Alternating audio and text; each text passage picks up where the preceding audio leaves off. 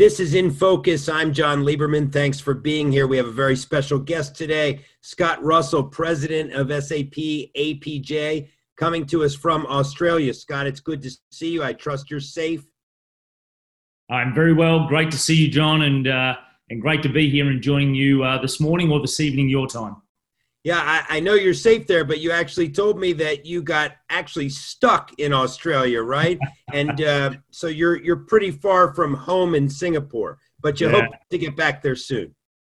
Yeah. So as as I said to you before, John, so Singapore is my home. Uh, I uh, I've lived there for a long, long time, but uh, I got caught here during the the lockdown period uh, in Australia on business travel, and luckily I have family and friends here to uh, that I can stay and uh, navigating our way through the pandemic like we all are around the world. Yeah, absolutely. And look, it's a good segue. We're talking about COVID 19, the pandemic. And, you know, the UN actually said that there's a dangerous epidemic of misinformation out there mm. about COVID. I think they called it a misinfodemic. So, Scott, one reason why you're here, I want to ask you, you know, what can organizations do to kind of help to stop the spread of i hate to use the term fake news but stop the spread of fake news? Yeah. Look I, I, think what's really important in times of crisis no matter what the situation communication the effectiveness of communication the reliability of the information becomes paramount. Because we're all worried. We're worried about our own well-being, our family's well-being, our peers and colleagues, uh, our local communities, and so the importance of that of the correct information uh, is paramount. Now, here in Asia, John, we we were here at the beginning. Obviously, proximity to China meant that very early on in the Asia Pacific and Japan region, we were confronted with the pandemic, and there was a lot of questions around well, how do I get reliable information? How do I ensure that I communicate that and, and get that at my fingertips? And I think as a leadership, but also just as the employees at large, we really focused on ensuring that they had access to the right info at the right time. Yeah, and not only did you focus on it, I mean, your team came up with this Bridge IT. Can you tell us about this app that I believe uses SAP and Qualtrics?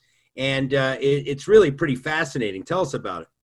Yeah, great, great story, John, uh, of the innovation of our employees, the great technology that we have.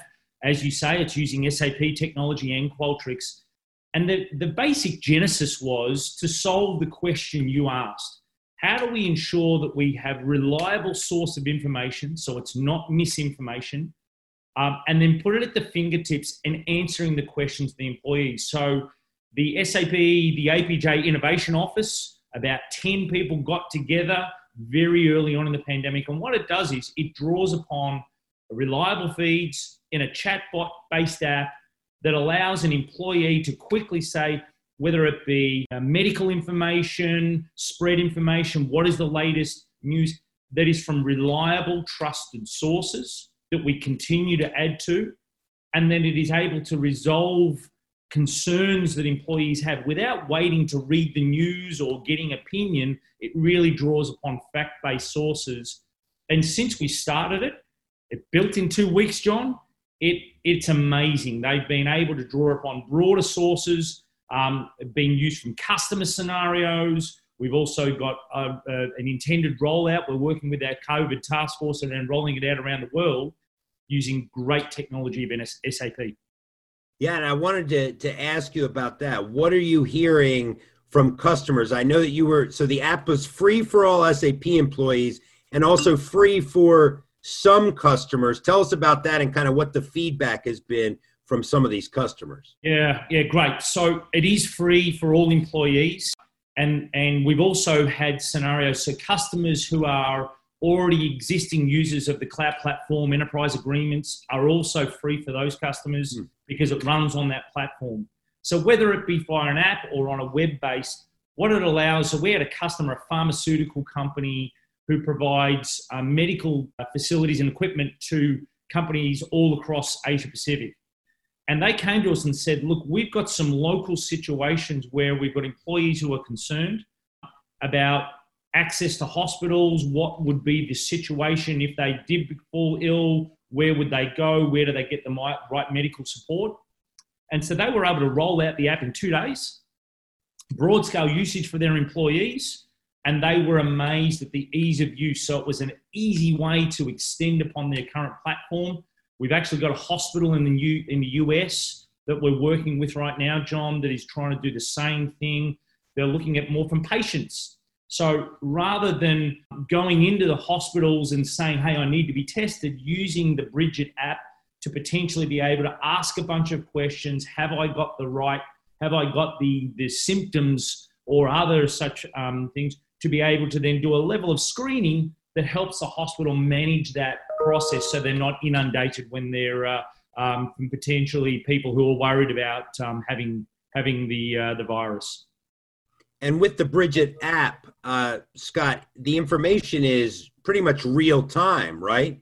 I mean, it's real time. That's fascinating. Real time, trusted sources, whether it be, and we've and we've expanded the source base, John. So we started obviously with data from WHO, from the World Health Organization. We've now expanded to regulatory authorities, uh, which are providing real time information as it occurs to their communities and it's in a way that's easy to use. I think for all of us, information can be found, but you've got to search, then you've got to worry about the trusted nature of the source. This allows you to do it easy to use in a chatbot based approach to be able to answer the questions that you have and know that the information is accurate in real time, to your point. And give us some examples of these trusted news sources because that could be a matter of opinion where in the world you go so I'm assuming we're talking about places like the WHO, things of that sort. Am I right? Yeah, that's right. Regulatory authorities, um, stated uh, publications from different governments and their where they've got their accurate information, together with World Health Organization and other such bodies that are providing accurate, not opinion based. I think the key is is there's a lot of opinion out there that we're all dealing with, and speculation we wanted Bridge Bridge IT to really focus on trusted sources with accurate information, not speculation, to answer your questions. And I think for all of us, part of it, if, if the answer is not known, that's okay. But what I don't want to do is worry about, oh, I heard this or read this somewhere. You want to be able to make sure you draw from that trusted source. So it's well governed. And I think that's key going forward. As we roll this out, including to SAP employees around the world, you can be assured that the information that we're drawing from is from trusted sources, is accurate, and is not from news feeds of different forms. What is the time frame for the rollout for employees? That's what people are going to want to know. Yeah, yeah, great question. So we uh, we started with a rush, John. The team built the app uh, within a couple of weeks, as I said. Uh, we've been working inside of SAP with our global COVID pandemic task forces locally regionally and globally. We're just finalizing, and a lot of it comes back to that accuracy of data. When we roll this out to the 100,000 employees of SAP, we need to be assuring every one of our employees that the data drawn from Bridge IT is accurate and it's able to, and we continue to expand that. And we want to make sure that we assure the, the task force that that is the case. And then, secondly, we're also looking at well, how can we use the app to potentially share other information feeds whether it be Christian and the team sharing the latest advice from um, the, the executive board and direction that we're taking. So it's a one stop shop for an employer to go to to be able to answer their immediate questions. So I'm hoping in a matter of days that we can then roll this out and uh, it'll be exciting when we do. Yeah, it's so interesting because we often hear that word purpose and it's thrown around almost everywhere. But here you have an example where literally 10 people got in a room. 10 people in a company of 100000 not only did they get in a room but they made it happen. No bureaucracy no they just made it happen. And now we're here talking about actually launching a tangible app to not only our employees but also you know customers and and everybody else. Yeah. And and the beauty is there was no direction it was a virtual room as well. The team weren't able to get together, so it's a virtual room of developers and designers, and and and led by our innovation office here in the region. But to your point, the innovation, you know, our employees have got such a wonderful ideas to contribute. And I, and I think this is a great message around our purpose. We do genuinely live by our vision of helping the world run better and improve people's lives.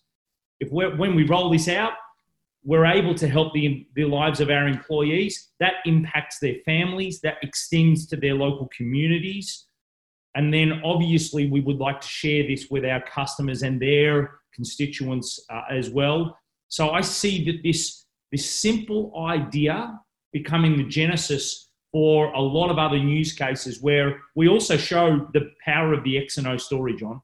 This is about purpose, but we're also bringing sentiment data with accurate operational data, bringing the two together, easy way to use. You know, there's no better way to show the strategy of SAP come to life than what we've done with Bridge IT.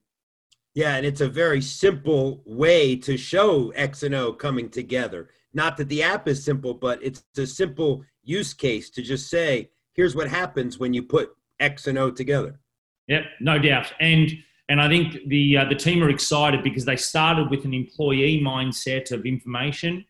As I said before, with with hospitals or with other medical institutions or other forums, how can we expand that to patients or to more more broad based community needs and concerns? But right now, the focus is to be able to roll this out with the support of the uh, the global task force to our the SAP employees. Really excited to get that to, done in the next few days and then we'll uh, we'll scale from there.